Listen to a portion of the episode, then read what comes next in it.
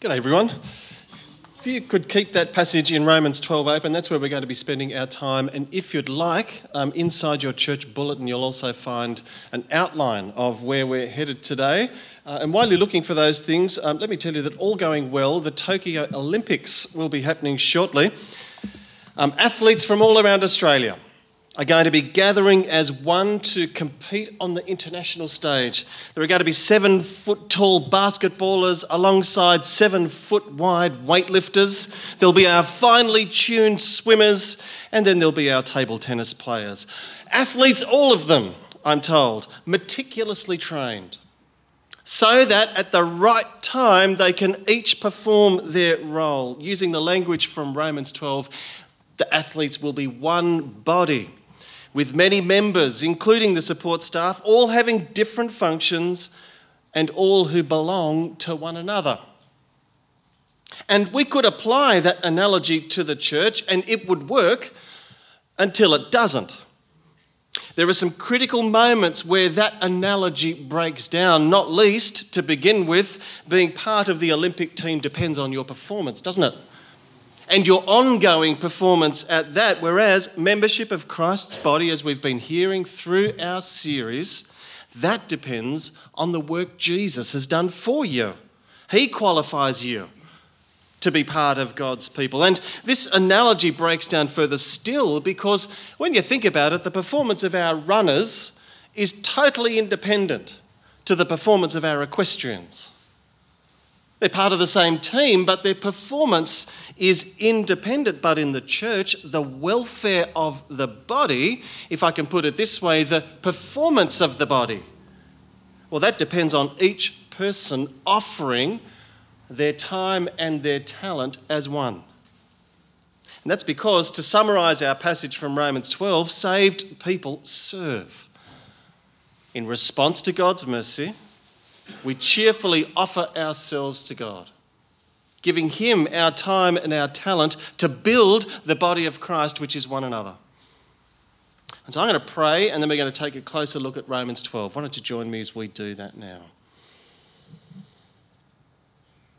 Gracious God, we do thank you for your life giving word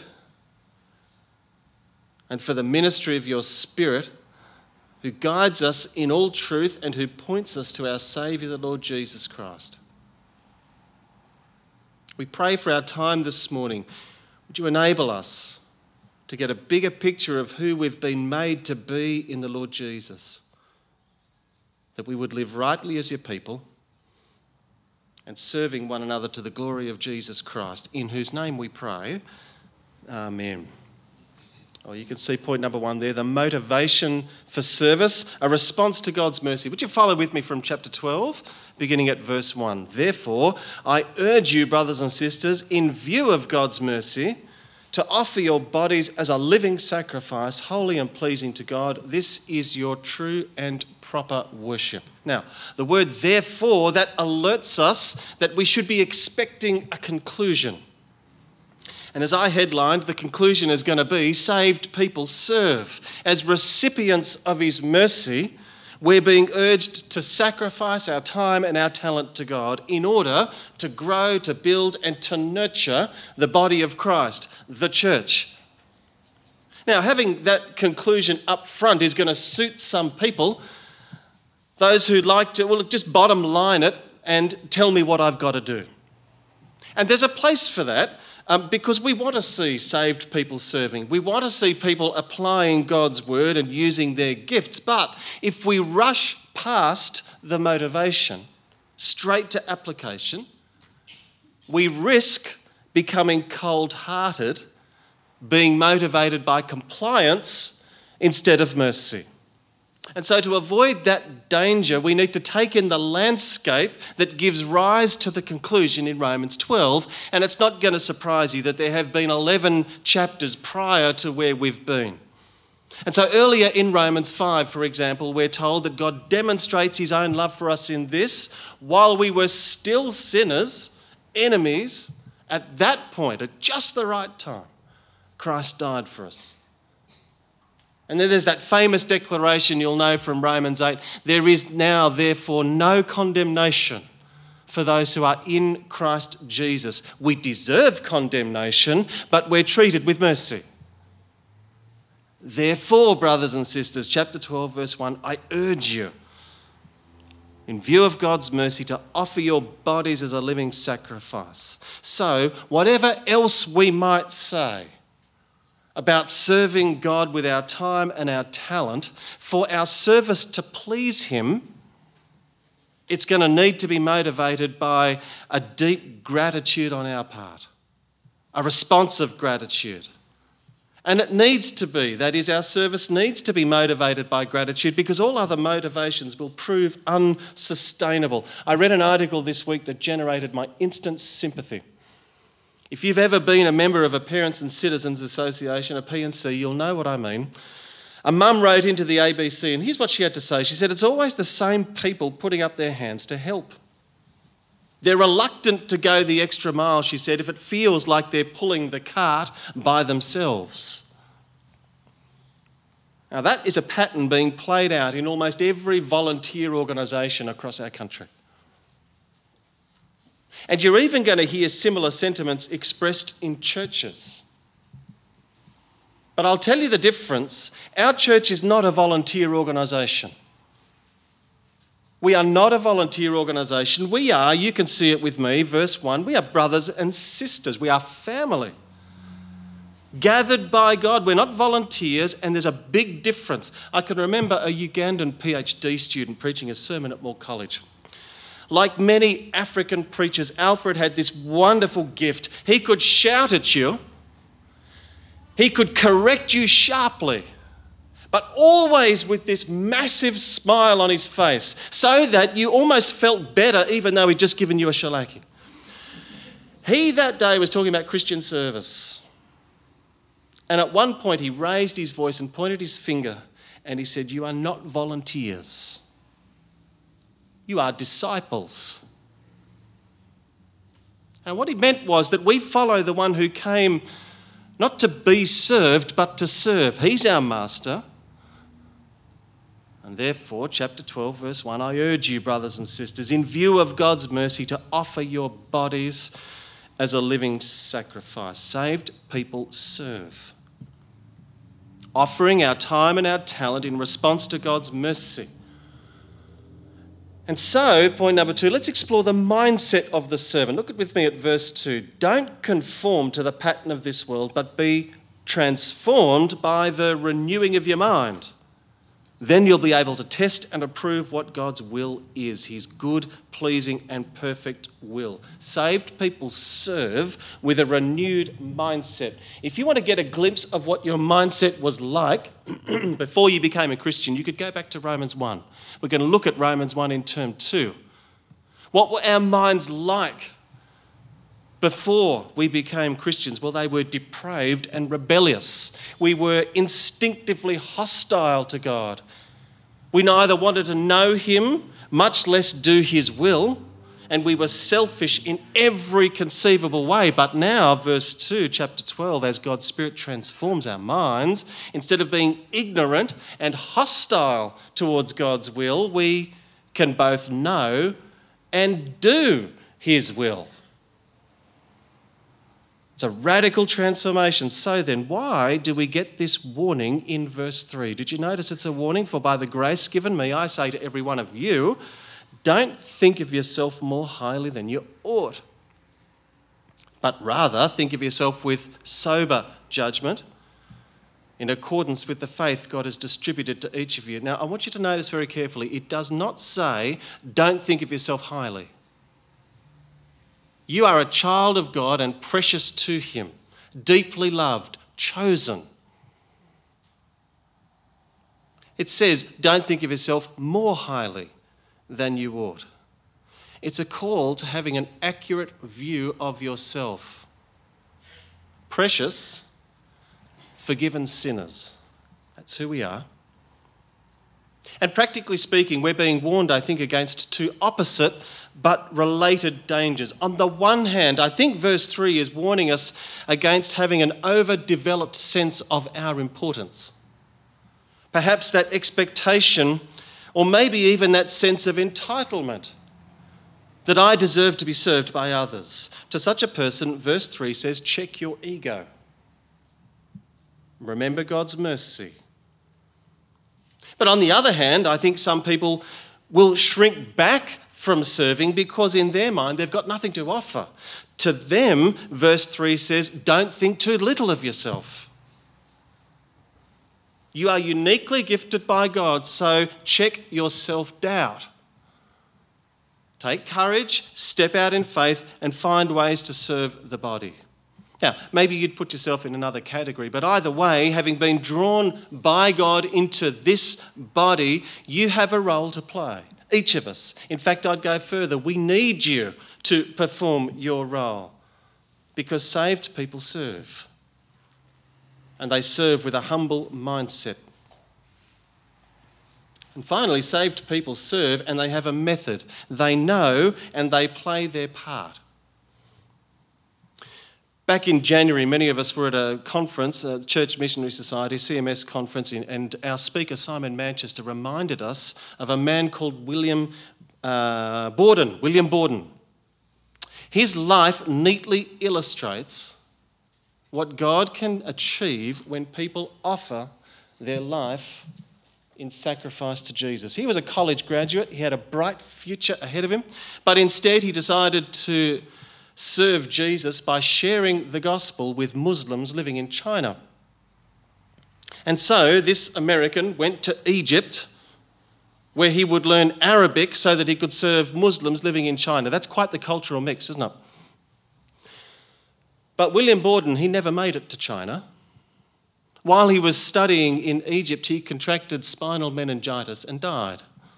You could say his life of service was a failure.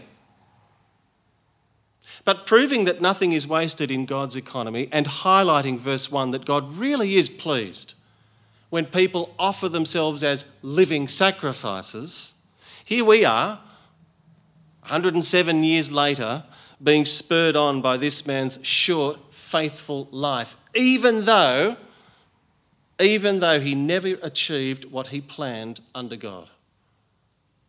Never made it. And I raise this because when we get to the detail of serving Jesus and what it looks like in our church, we can too easily believe that our gifts are small, possibly even insignificant, forgetting that God is less concerned by the outcome of our achievements and is more concerned that we offer Him our full heart. God will look after the results. As to the nature of Borden's heart, William Borden, what can we say? Well, it's believed that written inside the cover of his Bible is this no regrets, no compromises, no reserves. No reserves. Makes me wonder what William Borden might say to the modern day Christian who says they are time poor. We all deal in the same currency, we all have the same amount of hours. Same saved people serve, they have a method and they know their part. Look at verse 4. Well, just as each of us has one body with many members, and these members don't all have the same function, verse 5, so in Christ, we, though many, form one body, and each member belongs to all the others. Every part of your body has a role. And every part of your body is necessarily connected to the rest of the body, isn't it? And that's why, by analogy, Paul can say, verse 5, that we, the body of Christ, we belong together. We are necessarily attached to one another. We are not a random collection of individuals. We've been gathered. And so, whether that's on a Sunday gathering here or some other aspect of our community life, we are gathered to serve and function as one body. Well, what does that look like, verse 6? Well, we all have different gifts according to the grace given each of us. If your gift is prophesying, prophesy. If it's serving, serve. If it's teaching, teach. If it's encouraging, then do it. If it's giving, give generously. If it's leading, do it diligently. If it's showing mercy, do it cheerfully. Now, these are just examples. It's just a list. We're being invited to use our imagination And as ever, God's word is so timely because I think over the next six months we're going to have to use our imagination, particularly if our gatherings like this become disrupted by coronavirus, which is very possible. We're going to have to be creative. But all things being equal, which they never are, I want to tell you about an initiative that we're going to launch shortly. See, sometimes people have the desire to serve, they just don't know how. Others are willing, they're just not sure if they've got the gifts. If I could give you one quick example, we have a bunch of junior leaders who take our Friday kids on Epic, at Epic on Friday. I would describe some of them as being unconsciously competent. They're competent, they just don't know it yet. I can see it, other adults can see it, and with time and training, and the right exposure to encouragement, I can see them flourishing in Christian service for years, possibly in some cases, maybe even full time ministry. My point is, in faith, they're having a go. And as a side benefit, the more they serve, the more they, can, they feel connected. The more they serve, the more they feel connected to one another. Why? Because they're serving the body. Now, this is going to come to you either in hard copy, if you prefer that, or it's going to come to you online. Let me read you the introduction to this ministry initiative. Our church relies on people whose love for Jesus finds expression in practical acts of service. And God's word urges us, and we've heard it this morning, to offer ourselves as living sacrifices of the body, that is Christ's people. By completing this form, you're going to be encouraged to prayerfully consider your part in serving the body here at Dural. Would you please remember that serving our church is not about doing the minister a favour, though he will be grateful. Rather, serving God's people in our church is a demonstration of living faith in response to God's mercy. So, when you get this, I hope you can see it's much more than filling a hole in a roster, though there are holes to be filled in some rosters. Our Sunday kids leaders could use more helpers. There are going to be rosters to fill, but this is much more about identifying your gifts and providing an, av- an avenue for you to be able to express them. Because in the end, when it comes to your service of the body, my desire is that you are fully prepared for that moment when you meet Jesus face to face. I want you to be able to say, I was faithful with what He gave me. I want you to be ready for that. No regrets, no compromises, no reserves. Saved people serve. We play our part in order to grow, to nurture, and to build one another. The body of Christ and for His glory we do that. Let me pray as we finish. Heavenly Father, we do thank you for your mercy towards us in the Lord Jesus. And we thank you for his example. That though he deserved it, he came to us in order to serve. Father, we need the ministry of your Spirit to transform our minds so that we'd become like him. So, would you do that in us? Would you give us the desire, the will, and the obedience as disciples to play our part in serving the body so that together we might bring honour to our Saviour, the Lord Jesus Christ, in whose name we pray?